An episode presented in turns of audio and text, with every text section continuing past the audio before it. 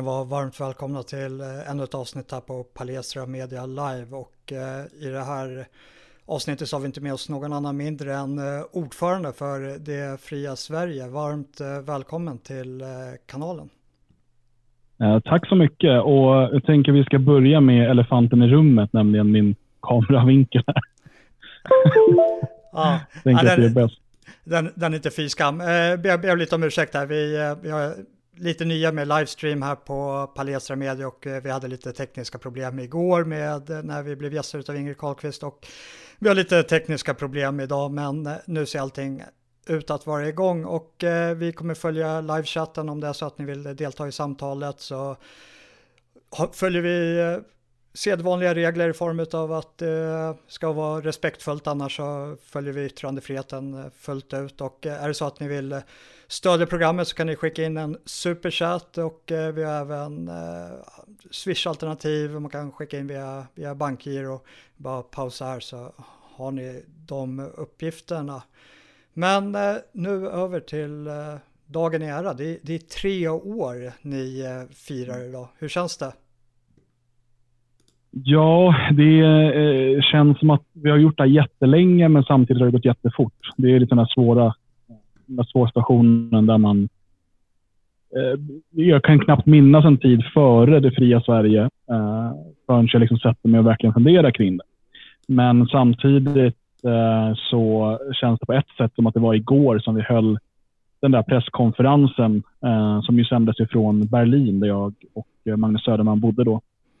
Eh, så det, det, det, känns kul och extra kul känns det ju att vi faktiskt eh, har som kommit så långt. Och sitter och eh, arbetar lite på vår treårssändning som vi har nu på lördag. Och, ehm, då tänkte jag först att det här året det kanske inte har hänt så mycket i föreningen. Med tanke på coronan och sådär så har vi inte kunnat ha evenemang som vi brukar. Men Eh, så börjar man sammanfatta allting och inser att jäklar, vi har ändå hunnit med mycket det här året och liksom tagit nya steg eh, på ett sätt som eh, för det är lite när man är inne i det varje dag och jobbar med det så ser man inte den stora bilden utan det är alltid små problem att lösa. Någon eld att släcka eller något halvfärdigt projekt som aldrig blir klart och sådär. Men så kan man liksom panorera ut nu och titta och se att ja, visst, vi, vi har faktiskt eh, fått en hel del gjort. Ja, eh, och för er som vill se livefesten nu på lördag så ligger en länk till eh, Det fria Sveriges dröm i beskrivningen här under. Eh, jag ser att några påpekar Dans ljud här och det, det, problemet var att det tekniska problemet var att vi inte kunde koppla upp han på hans dator så han är uppkopplad via telefonen. Jag hoppas att ni har, ni har överseende med det trots att han har den dyraste mikrofonen i bild så levererar inte riktigt den kvaliteten. Eh, jag, Nej jag, jag minns ju när ni, när ni startade, jag följde er första presskonferens för, vad är det, det är exakt tre år sedan då. Och mm. det, det har ju gått eh, oerhört snabbt sedan dess. Det, det, var väl bara inom loppet av första året som ni eh, startade, eller fick i ordning och kunde öppna eh, det, ert första Svenskarnas hus. Ja, under första året så köpte vi åtminstone det första huset. Eh, vi hade ehm, vi hade öppningen i, jag tror att det var mars 2019 måste det ha varit. Ehm, så då hade det gått ett år och några månader. Men vi köpte huset i, i oktober 2018. Då hade vi precis nått eh, målet att samla in en miljon. Eh, vi hade över tusen lösta medlemskap och ehm, hade börjat få saker och ting Eh, på fötter. Så det, det, gick väldigt fort. Och vi gick ju också ut med en väldigt hög målsättning. Eh, där vi sa att vi ska samla ihop in en miljon, vi ska öppna det första huset och så vidare. Det här ska ske första året. Och jag tror att eh, eh det fanns ju de som tyckte att vi, det här låter omöjligt. Eh, samtidigt så, jag är helt av den övertygelsen att man ska sätta höga mål. Eh, för då, då, strävar man, då strävar man mot det och sen visst ibland blir det så att man, man siktar mot stjärnorna och hamnar i, trädtopparna. Men men då hamnar man åtminstone där och inte står liksom längst ner fortfarande. Uh, nu nådde vi de målen vi hade satt upp första året. Um, och det, jag menar, hade vi satt helt andra mål, hade vi sagt ja, det här ska göras om fem år eller vi hade nöjt oss med någon, liksom, någon, litet eh, eh någon liten skrubb någonstans och inte pratat om de här 900 kvadratmeterna som vi har nu, så eh, då hade vi aldrig nått dit, där vi är idag. Vi, vi, vi, har en ganska bred, bred publik här och eh, jag, jag, kan bara, du, du får avbryta mig när, när du vill och komma, komma med egna inflikningar.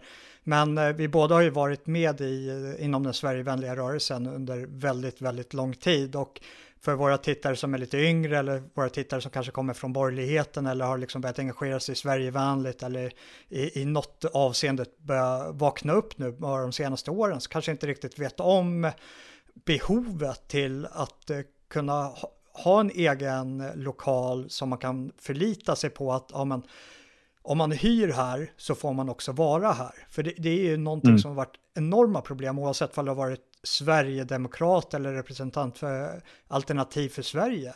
Att eh, mm. vi har ett samhällssystem där eh, den offentliga sektorn är oerhört stor och eh, vår, vår höga skatt eh, motiveras ju till stor del av att vi ska få ta del av den allmänna välfärden. Men just när det kommer till de kommunala lokalerna så har vi Sverigevänner ända sedan, jag vet inte hur långt tillbaka, sedan 80-talet i alla fall, behandlats som andra klassens medborgare och blivit nekade att eh, hyra lokaler helt godtyckligt på grund av att det sitter eh, någon lokal tjänsteman som anser sig ha ett värdegrundsmandat till att eh, neka de egna medborgarna som finansierar den verksamheten som de själva ska få ta del av. Mm. Ja, eh, nej, jag har varit engagerad eh, i liksom nationalistiska och Sverigevänliga rörelser sedan ja, drygt 20 år. Och um, det där har, det har varit ett ständigt problem och därför var just Svenskarnas hus ett så viktigt projekt i det fria Sverige. Du, och du, det ena är ju liksom offentliga lokaler, som du säger, kommunala och, och liknande, som vi då tvingas betala för men nekas att använda. Så då använder de någon typ av paragraf om alla människors lika värde och att vi inte står för värdegrunden eller något, något så här diffust som de egentligen aldrig kan motivera. Eh, när det gäller privata uthyrare eh, så har det också varit ett stort problem och då har det varit allt ifrån att eh, de liksom har varit rädda för ehm, eh, våldsvänstern till att man faktiskt blir hotade av poliser Eh, med våldsvänstern. Jag minns mycket väl ett exempel. Vi arrangerade en, en stor eh, tillställning som kallades för Gästabudet eh, 2007-2008 i Nyköping, så passande med Nyköpings gästabud. Men där hade vi hyrt en annan lokal först. Och där fick då uthyraren ett samtal från polisen som förklarade att ja, vi vet att du ska hyra ut de här Eh, och det är inte så bra för dig ifall informationen om det och kanske också var du bor och så, om det kommer ut till de här, eh, vad han nu kallade det, våldsvänster eller extremvänstergrupper, något i den stilen. Eh, det är ju farligt. Vi förstår att det kan bli liksom vandalisering och, och till och med risk för liksom personskador och så. Ett, som ett undertäckt hot egentligen. Att se till att boka av de här för att de ska inte få samlas. Så att det, har, det har varit eh, alltså minst sagt nödvändigt. Och just när det gäller Svenskarnas hus så utgick vi lite grann ifrån Folkets husrörelsen. Ehm, det kanske inte många vet, men den så kallade arbetarrörelsen eh, innan sossarnas långa, långa maktperiod ehm, hade stora problem att hyra lokaler. Ehm, man förbjöds också att demonstrera och så vidare och tidningar förbjöds och allt möjligt. Lite grann samma sak som vi utsätts för idag. Eh, och Det som arbetarrörelsen gjorde då var att skapa den här Folkets husrörelsen för att se till att eh, alla skulle ha rätt att använda lokaler. Folkets hus som vi idag inte får använda. det är ironiskt i sig, men, men vi kan inspireras av det. Eh, det är många saker vi inte ska göra som arbetarrörelsen har gjort rent ideologiskt. Men strategiskt så finns det saker att lära sig och vikten av att äga sina egna samlingsplatser, Eh, den ska inte underskattas. Ehm, för att, visst, det går att hålla på och boka under falskt namn eller falska förespeglingar att man ska ha någon företagsfest. Men vilken framgångsrik verksamhet kan drivas så. När det liksom blir hemliga möten bara för speciellt inbjudna. Eh, det, det, är ju eh, omöjligt att växa då. För oss är det ju fantastiskt att kunna säga att Svenskarnas hus, ja det ligger på Västra Långgatan 29 i Elgarås. Ehm, du kan jättelätt åka dit. Och vi har öppettider, vi har en hemsida. Kom förbi, träffa oss. Och den här helgen så är det det evenemanget och den helgen är det det evenemanget. Så bara på så sätt kan vi ju också bygga vidare. Ja, absolut. Och eh, det, det är intressant det här med förevändningar, för det, för det är just vad det är. Det, de har bestämt sig att ja, men Sverigevänner ska inte få nyttja de här faciliteterna och eh, jag har ju varit med om i två scenarier. Eh, eh, en när jag skulle ha en biopremiär för eh, första Boer Project-dokumentären. Då hade vi ju kommunal anläggning och eh, då kom de med förevändningar alltifrån att eh, eh, ja, men det, det, finns en hotbild så vi kan inte svara för säkerheten. Vilket är en intressant förevändning för om något så är det ett hot mot demokratin när en kommun säger att eh, trots vår, vårt egna våldsmonopol så är vi inte tillräckligt starka för att eh, säkra upp för att eh, våra medborgare ska kunna yttra sig i våra lokaler. Så, så man viker sig, alltså det, det är en så otroligt dålig förevändning att vika sig för våldsvänstern på det där sättet och det är ju så våldsvänstern arbetar. Och sen vid ett annat tillfälle så eh, hade jag en eh, konferens under samma tema med Boer Project där jag hade flugit upp några sydafrikanska opinionsbildare. Och då hade vi använt en privat eh, uthyrare som på mm. natten mm. till dagen som vi skulle ha konferensen blir, blir hotad av våldsvänstern. Så han ringer upp mig mitt på natten dagen innan då, alltså det är 12 timmar innan vi börjar och säger att han inte vågar för han är orolig för sin personals säkerhet. Och där, där någonstans har jag en viss förståelse. Men jag har inte förståelse för hur etablissemanget hanterar ett sånt uppenbart övergrepp mot eh, det som de själva säger sig vilja värna. Så det fria ordet och eh, det demokratiska spelet. Och där är det ju mm. någonting som har varit väldigt glädjande med Donald Trump, att han har eh, äntligen terrorstämplat de här våldsvänstergrupperingarna. Mm. Men, Nej, precis. För att reaktionen är ju, är ju helt bakvänd. Att, um, den här uh, gruppen, vänster, om vi då ska kalla den för det, eh, hotar med eh, liksom skadegörelse, misshandel, mord, upplopp, allt möjligt. Därför får ni inte göra det ni vill göra.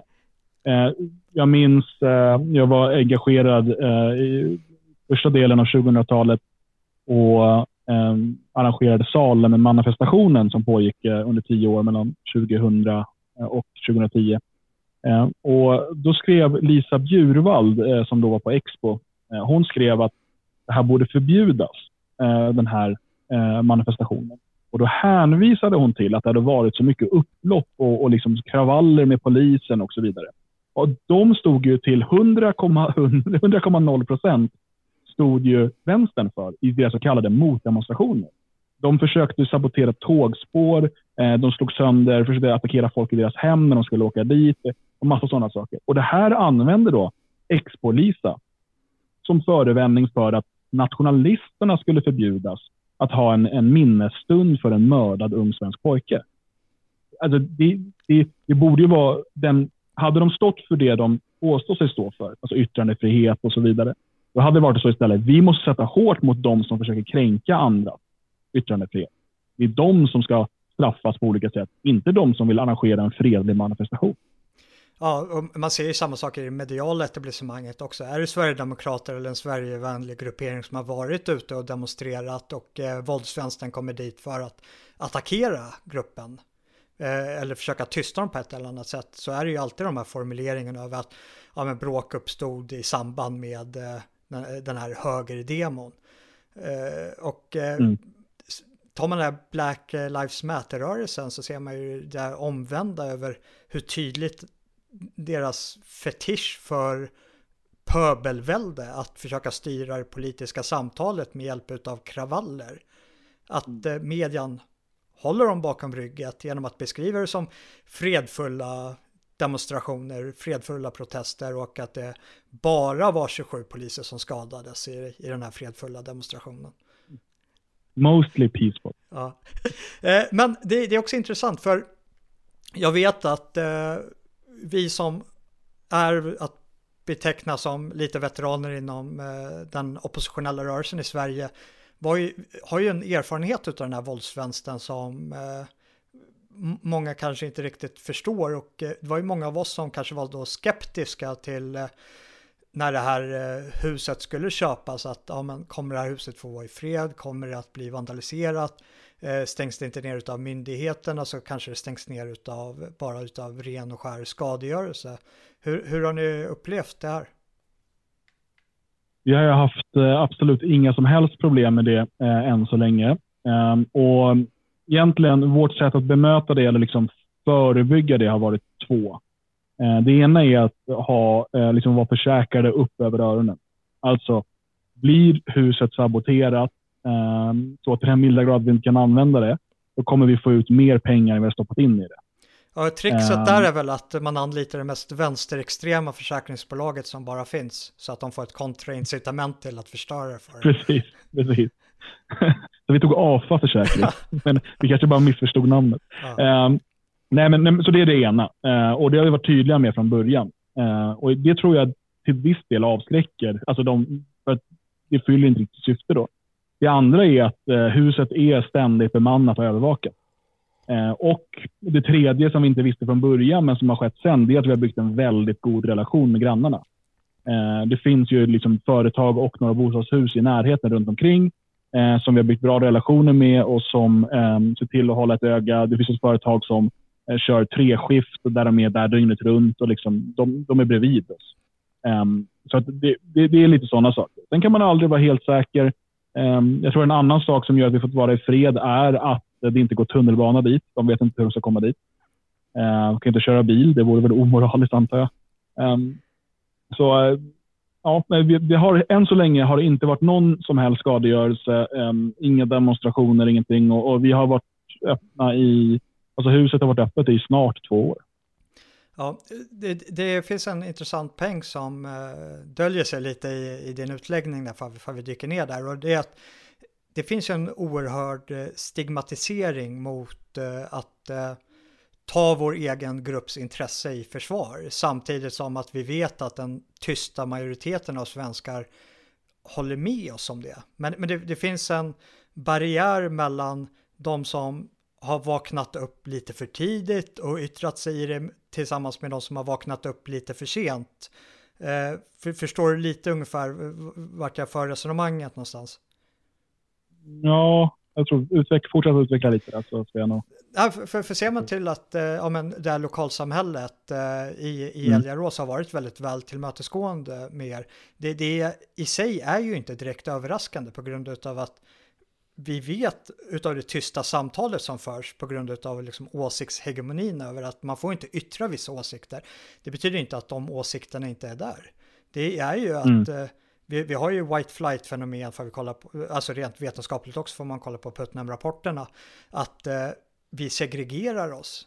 Vi flyttar från mm. utanförskapsområden och det är inte nödvändigtvis på grund av att vi ogillar några människor utan det, det, är väl en kombination med upplevd otrygghet eh, och faktisk otrygghet samtidigt som man vill bo med människor som man känner sig normativt nära. Alltså det, det, det är så många naturliga impulser men ändå så är vi så stigmatiserade rörande de här sakerna nu när eh, den här populistiska rörelsen, för man ska kalla det för det i bred bemärkelse, kanske med trumpismen eller bara den breda Sverigevänliga rörelsen, så börjar våra åsikter bli mer och mer mainstream.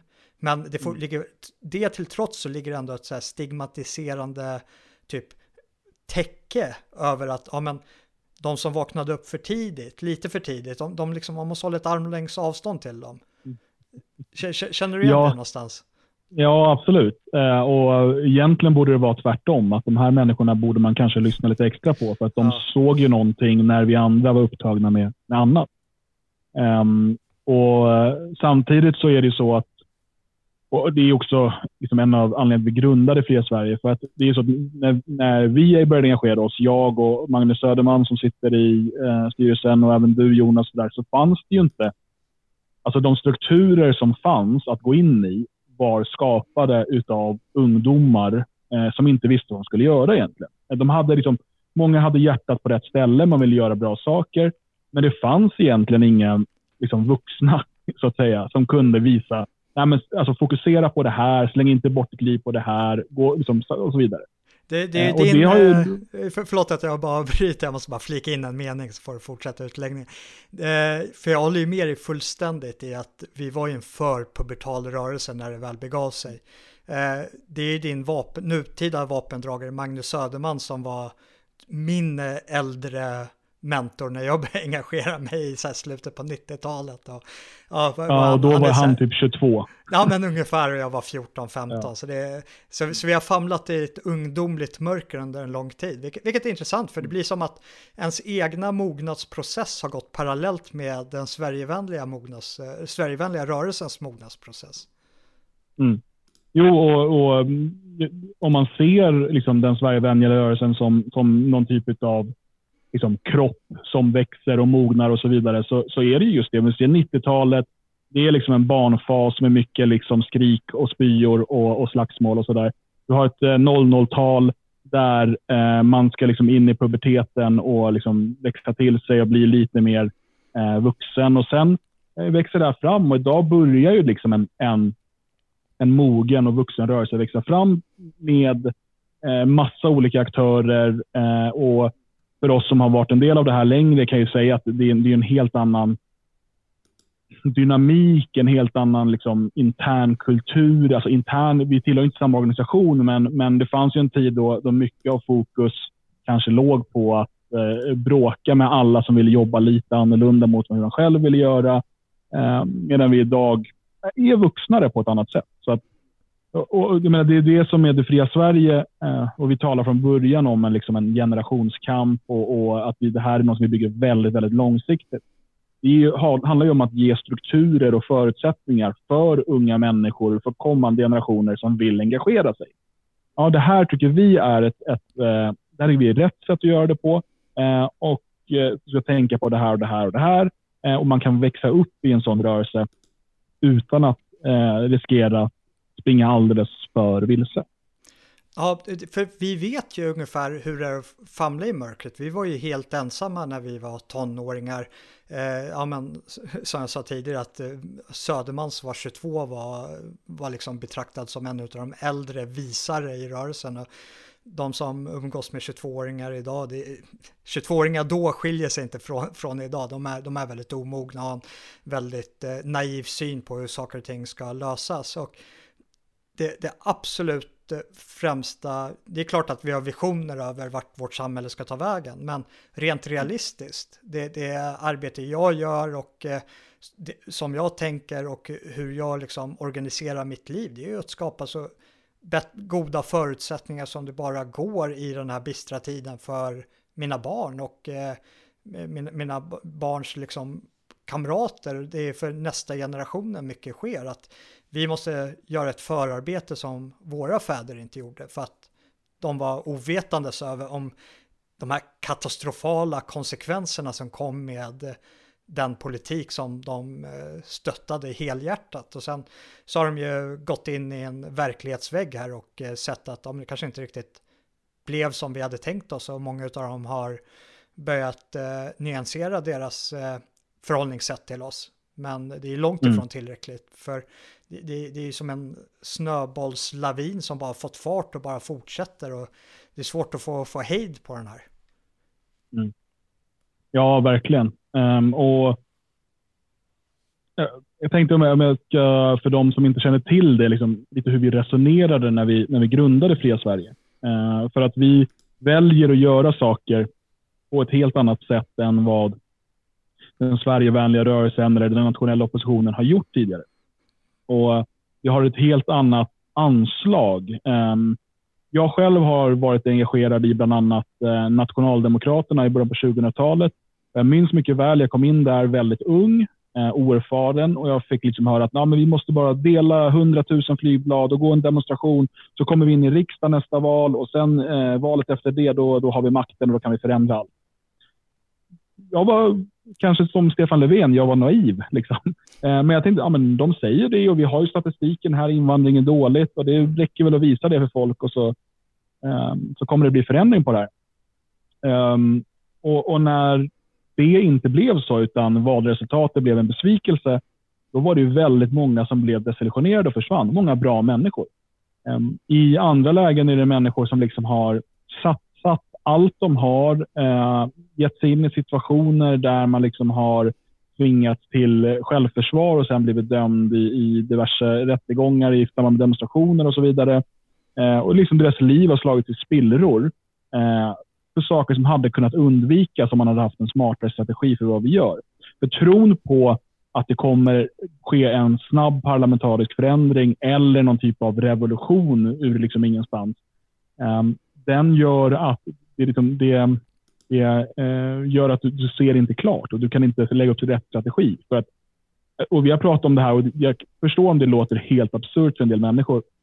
Eh, jag och Magnus har pratat om det här i många poddar och sånt. Att eh, det fanns en tid då vi tänkte att jo, men den här revolutionen kommer snart, så varför ska vi betala våra räkningar? alltså skulderna kommer ändå nollställas efter revolutionen. Eh, och Det finns många människor som har resonerat så och sen sitter med stora skulder till Kronofogden och liknande. Eh, vilket omöjliggör eh, liksom starta företag, omöjliggör ofta en politisk karriär om du önskar en sån. Eh, omöjliggör mycket för din familj och så vidare. Så att när vi grundade Fria Sverige, då eh, ville vi direkt ha ett långsiktigt perspektiv och vi ville vara tydliga med att vi lovar inga snabba förändringar. Men det vi kan göra i den här föreningen det är dels att liksom, skapa så bra förutsättningar som möjligt för oss som lever nu. Eh, att kunna träffas, umgås, Ehm, skapa och njuta av kultur och så vidare. Eh, och det är, liksom, det är det ena. Men framför allt så lägger vi då strukturen för att kommande generationer ska kunna arbeta vidare på det så att man slipper göra de misstag som vi har gjort. Och eh, Svenskarnas hus är ju liksom, det är en av flera pusselbitar. Men det är väldigt, en väldigt, väldigt viktig sådan. Och vi ser ju nu på våra liksom familjeanpassade arrangemang. Det, det är liksom, jag tror att vi hade på sommarfesten över 60 barn. Det är, liksom, det här, det är många som kommer växa upp i den här miljön eh, och, och liksom kunna föra facklan vidare. Och jag är övertygad om att, eh, att det är det som behövs. Um, alltså att det, det, det, stora problemet idag med, med eh, Sverige, det är egentligen svenskarna. Eh, och när jag säger det så menar jag att svenskarna, de etniska svenskarna som vi också vill kalla det, eh, de vet knappt vad det innebär att vara svensk och varför det spelar någon roll. Och därmed Eh, så kan de heller inte förstå när vi pratar om folkutbyte, massinvandring och så vidare. Vad, vad spelar det för roll? Att vara svensk, vad är det? Det är väl bara dela ett knippe värderingar och, ha ett medborgarskap. Eh, och Så länge vi är på den nivån så kommer vi aldrig kunna genomföra en parlamentarisk förändring. Så att i det här läget så måste kulturen komma först. Det är inte alltid liksom politiken är nedströms för kulturen, men det är ofta så. Och eh, om vi inte ser till att dels eh, odla eh, och förvalta en svenskhet, eh, eh liksom en svensk identitet, eh, så finns det heller ingenting att samlas kring i en nationalistisk opposition. När jag säger vi så menar jag inte bara det fria Sverige, utan vi som är Sverigevänliga eller nationalister eller vad vi kallar det för. Eh, så jag, jag, menar att vi har, vårt, vårt första jobb är ju Eh, att dels leva som vi lär och, och, och skapa, förvalta och odla kultur. Eh, men också eh, att ha eh, eh, liksom en, en, en, öppen famn mot andra svenskar till att ni kan bli en del av det här och här är varför det är viktigt. Istället för att gå ut på stan och skrika att alla är dumma i huvudet som inte fattar någonting. Eh, och liksom titta på graf upp, graf ner. det, här, det, det, är liksom, invandring är dåligt. Eh, det, det, är liksom, det är det första när man kommer in i den här oppositionen och tänker man att jag behöver bara visa statistik över våldtäkter. Då kommer folk eh, liksom rösta på Sverigedemokraterna eller Alternativ för Sverige eller vad man nu önskar.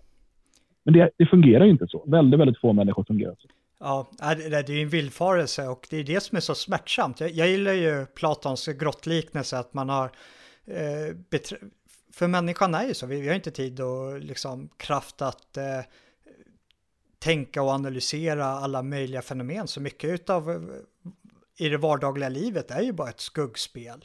Tills dess att man behöver liksom på grund av yttre omständigheter oftast ta sig själv i kragen och gå ut ur den här grottan och så är man eh, lite förblindad av solen så man ser inte klart och så börjar man se klart och så ska man gå och när man har faktan klar för sig att ja, men det enda jag behöver göra nu är att gå och informera de andra. Som om att det är brist på information som är felet. Att eh, det, det, det påminner lite om, jag hade professor Arnsberg med i podden för, för någon vecka sedan.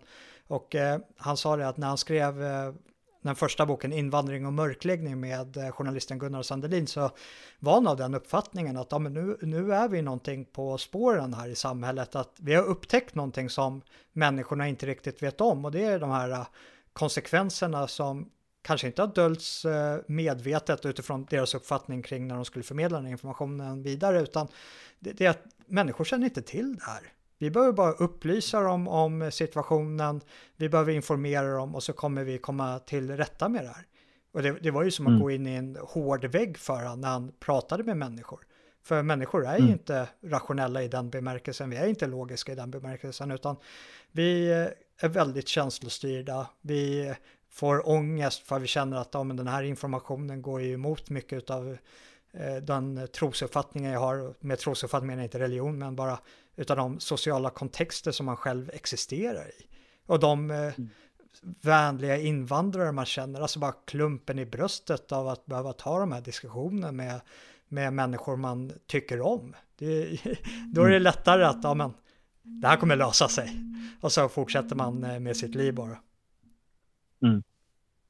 Ja, verkligen. Jag har ett exempel eh, från jag tror 2005, 2006 någonting när det skedde en fasansfull gruppvåldtäkt. Eh, fyra somalier tror jag det var eh, som, som gruppvåldtog en, en svensk kvinna. Eh, och eh, Aftonbladet eller Expressen hade sen eh, siluettbilder med så typiskt nordiska liksom, siluetter Och så stod det eh, man 23 år svensk, man 23 år finsk, för det en var tydligen finsk medborgare, men alla de var somalier. Och då tryckte vi upp ett flygblad där vi visade liksom Aftonbladets eh, version och så verkligheten och så bilder på de här. Det, det eh, låter liksom, som hets mot folkgrupp. Ja, det, det, kan ha varit det. eh, men så stod vi och delade ut de här i Stockholm någonstans eh, och eh, en kvinna, en ganska ung kvinna, i 30-årsåldern, hon blev rätt upprörd. Eh, och hon säger, jag, jag, så här, men, vad, vad, är det, varför blir du så arg? Så här, men ni står ju här och ljuger, säger hon. Så bara, nej men titta här, det här är så de visar i Aftonbladet och här är deras riktiga bilder. Det är det inte alls det. För hade det här varit de riktiga bilderna, då hade det stått i Aftonbladet. Ja. Okej, okay, hur ska jag kunna argumentera med den människan? Det är ju liksom omöjligt. Hon har ju bestämt sig för att den verklighet som presenteras i, i gammelmedia, det är, eh, det är den verklighet som finns. Ja, nej, hon är kvar, kvar i skuggspelet. Mm. Eh, ja, och, verkligen. Eh, och det, det, är där någonstans det är så skrämmande också, för eh, jag vill gå in lite på hyckleriet som finns i eh, i, i vår tid med att ja, men, ni är en intresseförening för svenskar helt enkelt och det vimlar ju av olika former av intresseföreningar för alla möjliga minoriteter, alltifrån våra egna fem officiella minoriteter, alltså samer, tornedalfinnar, judar, senare, eller ja, romer och, och eh, nu med mångkulturen så är det ju en uppsjö med för kurder, somalier och eh, allt eh, annat liksom därtill. Mm. Eh, och eh, när man pratar om den här brottsligheten med det här exemplet du tar upp, det har ju varit någonting som varit återkommande inom svensk eh, rätt, hur man praktiserar rättsväsendet. Det finns ju laga utrymme för att utvisa människor i ganska ut, stor utsträckning. Men det har inte gjorts. Och det har inte gjorts med eh, den uttalade motiveringen att eh, eh, nu, nu har inte jag källan till hands här, men Fria Tider har täckt mycket av det här att eh, åklagare har sagt att ja, men det är väl lika stor sannolikhet att den här gärningsmannen kommer återfalla i brottslighet i sitt egna hemland som här. Mm. Men inte nog med det, än värre. Att i den personens hemland så har vi inte samma, har de inte samma sociala skyddsnät för brottsoffren. Så vi kan alltså ta hand om den här gärningsmannens framtida brottsoffer bättre här i Sverige än vad mm. till exempel det somaliska systemet skulle kunna ta hand om eh, det framtida brottsoffret i Somalia. Så man, man ser liksom på något så mänskligt plan att man gör en välgärning genom att mm. inte göra någon åtskillnad över vart eh, den svenska jurisdiktionen ligger över vart, vilka vi ska hålla samhället säkra för. Och vi blir någon mm. form av globala världsmedborgare Ja, nej, alltså det finns så många sådana saker som är, som är absurda. Eh, och, och, menar, som intresseförening, för det är ju ett annat av de ben vi står på, det är att vi, vi vill liksom vara aktiva i debatten och vi är det genom dels eh, Radio Svegot, så här, där vi poddar och, och sänder live och sådär och sen eh, tidskriften Nationalisten. Um, försöker vara aktiva i debatten och, och lyfta de här frågorna. Uh, men eh, det är intressant när man träffar eh, journalister från Medströmsmedia och de frågar kring det här. Man säger, ja, men vi är en intresseförening för svenskarna. Så här. Men varför ska det behövas? Eller, men vem är egentligen svensk? Det är liksom de frågorna man får, eller invändningarna. Eh, och det, den frågan ställs ju aldrig till liksom, irakiska föreningen eller något sånt. Alltså, Nej, det, skulle ju vara rasistiskt Vem är egentligen irakier? ja, Nej, så, så det, det, eh, det, är helt oförståeligt för dem. Och när vi lanserade Det fria Sverige så valde vi också att liksom göra det till viss del med, med en käftsmäll genom att visa för de som ser den här presskonferensen, den går fortfarande att se eh, på Youtube, hur den heter, eh, lansering av det fria Sverige. Eh, där visar vi just med statistik eh, den demografiska förändringen. För att svenskarna måste inse vad som har hänt och agera därefter. Då menar jag inte bara liksom politiskt agera därefter, utan vi måste inse att vi svenskar är idag ett av flera folk som bor i Sverige. Många har fortfarande den mentala liksom, uppfattningen att det är svenskarna och sen finns det lite invandrare. Men det är flera folk som har etablerat sig i Sverige. Det är inte individer som har kommit hit, utan de har etablerat sig. Idag talar vi ibland om så klaner och sånt och liksom, um, parallellsamhällen och så vidare.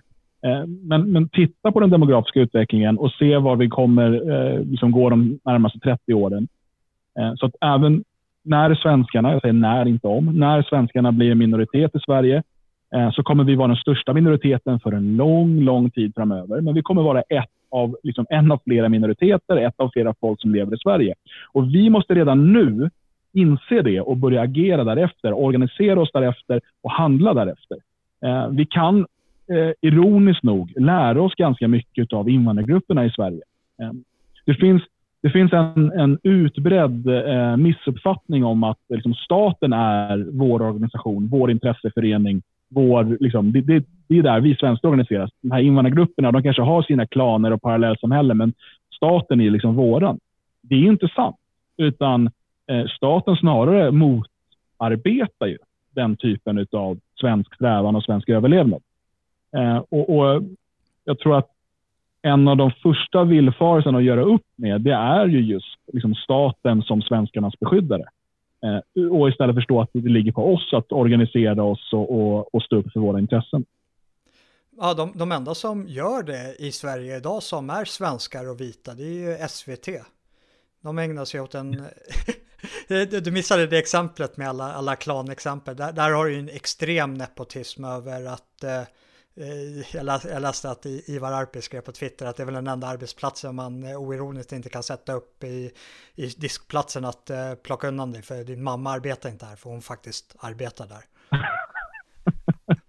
ja, det är möjligt. ja. Ja, det kan nog stämma. men, men alltså, för, för det är en viktig poäng i alla fall och det är att, ja men som det här eh, inslaget, vi, vi öppnade ju med en reklamfilm för eh, Jotunheim Nutrition. Och det, det är bara så här, rikta era ekonomiska medel till de företag, eh, till de sammanhang som stärker oss som, som grupp i, i bredare bemärkelse. Att man, vi, vi är väldigt duktiga på att eh, när, när vi eh, handlar vin till exempel, att ja, men vi gör det utifrån de här premisserna att eh, antingen handlar vi inte israeliskt fall vi eh, sympatiserar med palestinierna eller så handlar vi israeliskt, israeliska apelsiner om vi sympatiserar med staten Israel.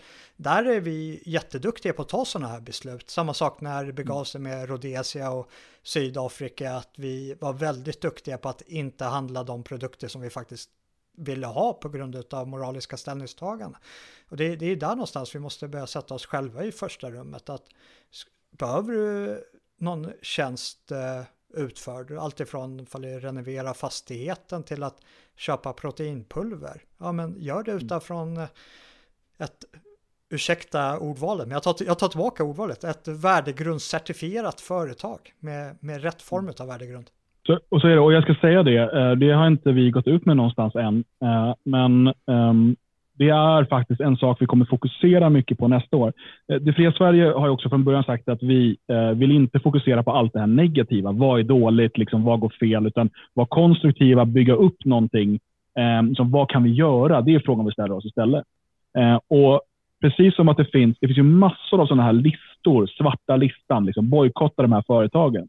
Vi kommer eh, under nästa år göra en stor satsning på att lyfta eh, Sverigevänligt och eh, liksom europeiskvänligt företagande.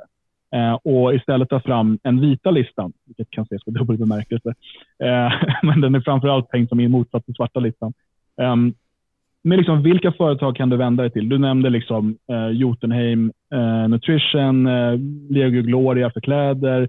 Eh, vill man ha liksom, reklamjobb och filmproduktion så ska man vända sig till eh, Palestra Media det finns, och det finns många fler sådana här företag och vi pratar med flera företagare och allt från hantverkare och sådär som är beredda att stå på en sån lista med allt vad det kan teoretiskt sett innebära. Eh, och vårt mål är att man som svensk ska, liksom, är det någonting du behöver, då ska du först rådfråga den här listan. Finns det? Nej. Eh, finns det här? Ja, då eh, kan jag eh, använda mig av den. Finns det inte här så kan jag skriva liksom en sökesannons eh, och på det sättet få eh, kontakt med företaget. Eh, så att, eh, vi, vi håller på att arbeta på det och jag tror att det kommer vara eh, liksom ännu en sån här pusselbit som vi lägger. För att det är ju egentligen, det är egentligen helt absurt att det finns eh, människor som, som helt sympatiserar med vår sak, men går och handlar proteinpulver från någon annan än Jotunheim Nutrition. Alltså när alternativet finns. Dessutom en produkt som jag skulle säga är bättre än det mesta du kan hitta i butiken. Jag har inte provat allt, men jag menar, det, det, är en, det är en bra produkt till ett bra pris från en bra människa. Du behöver inte tänka så mycket till. Nej, nej, nej, det säger allt och eh, det är verkligen på tiden. Jag ser fram emot den listan och eh, jag kommer vara en av de första som eh, skriver upp mig på, på den också. Det, det är också en sån här liten brytpunkt. När, när är vi kommer till att, eh, för företagare är ju alltid företagare. Det finns ju Eh, du har ju ett ansvar, speciellt vad det kommer till att du har anställda och börjar närma dig mm. åtminstone medelstora företag, att du, det, det, är många familjers försörjning som hänger på företagets välmående. Och då måste de här ekonomiska incitamenten finnas där också. Och eh, vågar de här företagen gå ut och säga att ja, men det här eh, woke-kulturen, jag står inte bakom det och jag tänker inte sälja min själ bara för att eh, öka omsättningen, att eh, ge läpparnas bekännelse till det här PK-tramset. Ja, men då får ju vi som konsumenter se till att backa upp de företagen som faktiskt har den ryggraden som eh, vi behöver i, i inom det mm. svenska mm. näringslivet. Visst är det så. Och det borde vara så, för att det, vi har ju, det är en stor målgrupp som vill handla medvetet, eh, men som kanske inte gör det av olika anledningar och det är det vi vill underlätta. Men det borde ju vara så att, att eh, när man startar ett företag och liksom, det är inte ens att ta ställning tycker jag egentligen, men, men det blir ju det på ett visst sätt. Att liksom säga, ah, nej men vi liksom, tänker inte hålla på med det här PK-tramset och, och sådär. Eh, vi kan vara med på den här listan. Eh, då ska det egentligen regna pengar över dem. Så tillvida att de har en produkt som någon vill ha såklart, men det får vi förutsätta. Eh, egentligen borde ju, eh, om, vi, om vi fortsätter ha Marcus Folin som exempel här, egentligen borde ju han bada i pengar. Egentligen borde han, alltså förstår du, det borde vara Eh, nu gör han inte det än, men jag menar, det, det är dit du ska gå. Att det ska liksom ekonomiska incitamentet att för att anledningen till att vi har den här woke-kulturen inom företagsvärlden och så vidare är ju för att de ser, alltså många ser ekonomiska incitament. du tjänar mer än du förlorar på det. Eh, och så länge det är så så kommer det fortsätta. Eh, men eh, vi måste skapa en, en, en kultur där eh, vi stödjer våra egna och därmed också gör att det, du tjänar mer än du förlorar på att ta ställning. Eller för det. Mm. Vi börjar närma oss slutet av den här timmen och är det någon i publiken som vill lyfta upp en fråga till, till Dan som behandlar det fria Sverige så är det ska jag försöka hålla ett öga på kommentatorsfältet, vilket jag har gjort. Och eh, missar jag frågan så bara tagga in mig igen i den. Eh, det, det, är en sista sak som jag skulle, skulle vilja ta upp eh, över lite riktningarna, över vart du, vart du ser det fria Sverige och ert arbete framöver, utöver den här Folkets husrörelsen och den här vitlistan. Den här vitlistan i sig själv visar ju på att ni tänker bredare än att bara utgöra liksom, lokala faciliteter till eh, Eh, den Sverigevänliga liksom, rörelsen i någon motsvarighet till Folkets hus. Och det, det är min erfarenhet från Sydafrika är ju att eh, de är så mycket lång, längre gången än vad vi är i Sverige så man kan blicka mycket ner till dem över vad som kommer att komma här och hur de arbetar kan man lära sig mycket av. Och eh, en sak som jag noterat för egen del är att det är väldigt gång, många gånger som vi faktiskt blir eh, Eh, oschysst behandlade, alltså på ett rättsvidrigt sätt. Och eh, vi, vi tar inte de juridiska striderna där vi faktiskt kan vinna för att de kommer undan med de här politiskt tillsatta tjänstemännen eller ifall det är privata näringsidkare som har upprättat ett avtal och sen backar på, på ett väldigt fult sätt. Eh, hur, hur, ser mm. du där med att, eh, jag vet att i Sydafrika finns det en eh, typ motsvarighet till vad det fria Sverige som heter Afriforum. Och de har sina egna jurister, medlemmar kan ta hjälp av dem som bollplank eh, och eh, de driver också egna mål mot, eh, ja, för er som följer debatten i Sydafrika vet ju att partiledaren för Economic Freedom Fighter har ju hetsat något så oerhört mot den vita minoritetsbefolkningen, Julius Malema. Mm. Och de har drivit juridiska mål mot Julius Malema och faktiskt vunnit. För så länge vi befinner oss i en rättsstat så är lagarna där och vi måste lära oss att börja spela med de regler som faktiskt finns. För vi, vi ursäktar väldigt ofta med att ja, men, vi är i sånt eh, underläge. Vi har varit så nedtryckta från det mediala etablissemanget, från det politiska etablissemanget och det har varit så stigmatiserat. Men lagen någonstans är ändå vad den är. Eh, sen så vår lägsta instans är ju helt politiserad med politiskt tillsatta nämndemän, så det är ju, där är det ju svårt att faktiskt vinna någonting konkret. Men att driva saker och komma upp i högre instans. Eh, är det någonting där ni funderar i, i föreningen? Helt klart. Jag kan säga också att jag har ju bott många år i Tyskland och varit liksom, har en bra insyn i den tyska eh, nationella oppositionen. Eh, och där är ju det, det är det mer regel än undantag. Så fort det är någonting alltså, som är, eh, där, ja, men som till exempel en lokal blir avbokad rättsvidrigt, det tas alltid till rätten och man vinner nästan alltid. Eh, vilket också gör att eh, dels att man kan använda lokaler i det exemplet, men också många gånger har man tilldömts eh, skadestånd och liknande, vilket liksom har gått direkt in i verksamheten. Eh, så det har ju varit en, liksom en profitabel verksamhet att liksom, ja, men se till att lagar och regler följs. Eh, och I det fria Sverige så har vi en grupp eh, jurister, en arbetsgrupp, ehm, som bland annat eh, nu i år arbetade med en överklagan och lämnade in angående ett moskébygge i Karlstad, eh, där vi sedan fick rätt Ehm, sen har kommunen gått in och stöttat upp den här moskén eh, så att de ska kunna bygga den ändå. Våra jurister tittar nu på hur vi ska fortsätta arbeta med det. Och Det är ju en sak att liksom, ehm, när det gäller eh, liksom, till exempel planerade moskébyggen, att använda den juridiska vägen eh, för att stoppa det. Så, eller åtminstone dra ut på det. Ehm, men det andra som du nämner, det är också superviktigt. Alltså att se till att vi inte, vi går inte med på att bli behandlade rättsvidrigt.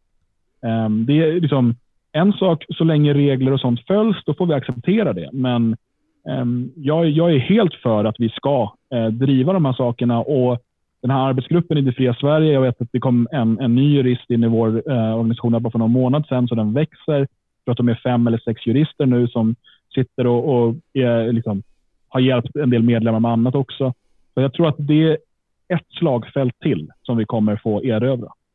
Ja, nej, jag ser verkligen eh, fram emot det, för det, för det är något... Eh, för, för det, den konflikten är så påtaglig. För den, den är mer regelstyrd än vad den politiska konflikten är. Alltså den som Sverigedemokraterna för i, i riksdagen eller vi som vi som opinionsbildare kör eh, bara ute i publika torget. För när det är på det publika torget, det är så mycket fulspel som försiggår som inte riktigt går att sätta fingret på. För det, för det, det är så mycket som händer ut, under ytan. Men just när det kommer till den här juridiska striden, nu är inte jag mycket för jurister för jag tror att många avseenden så är de väldigt blinda till eh, samhällsförändringar för att de är för låsta till sina, sina regler och läsningar utav regler utan att förstå att... Inte våra jurister. Kan, utan att förstå att regler faktiskt eh, ändras utav den lagstiftande församlingen. Men eh, det, det, är någonting som jag verkligen ser saknas i Sverige och eh, jag ser fram emot att följa den utvecklingen.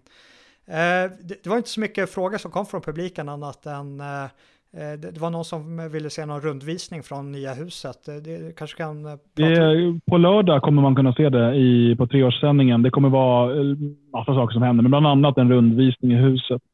Um, jag såg också en fråga om man fortfarande kan besöka Svenskarnas hus, men den här personen har ingen bil. Uh, man kan fortfarande besöka Svenskarnas hus. På svenskarnashus.se finns det öppettider och sånt. Just nu är det onsdag till lördag oftast som det är öppet.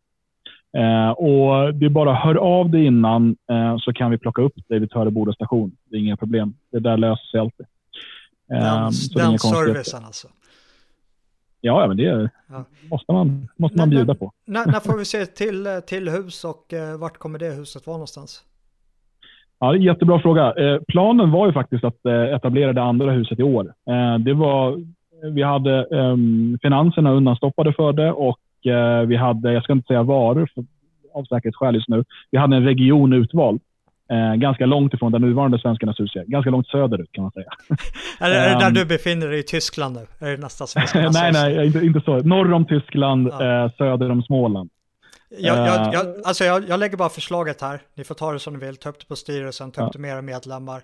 Men en alpstuga i Svenskarnas, det fria Sveriges regi svenskarnas alpstuga. Ja. det vore något. Nej, men så, så vi hade det. Men sen eh, när hela den här coronagrejen kom och vi förstod att eh, vi kommer inte kunna ha evenemang på det sätt som vi hade förra året.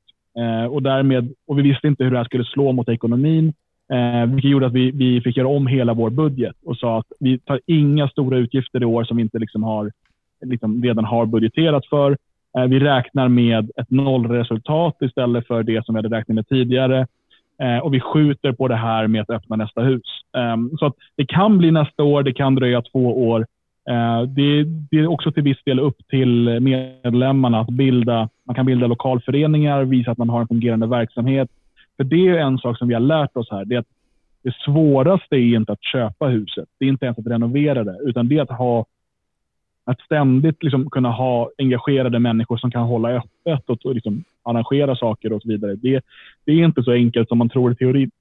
Och nu, har vi, nu är vi välsignade att ha ett, ett gäng bra medarbetare i Svenskarnas hus i Elgarås. Men det är inte bara att öppna ett hus, utan det krävs människor som bor i närheten och kan driva det. Ja, men är det någonting som ni har visat är att ni är en väldigt levande rörelse med de renoveringsprojekt som ni, ni har bedrivit där i huset?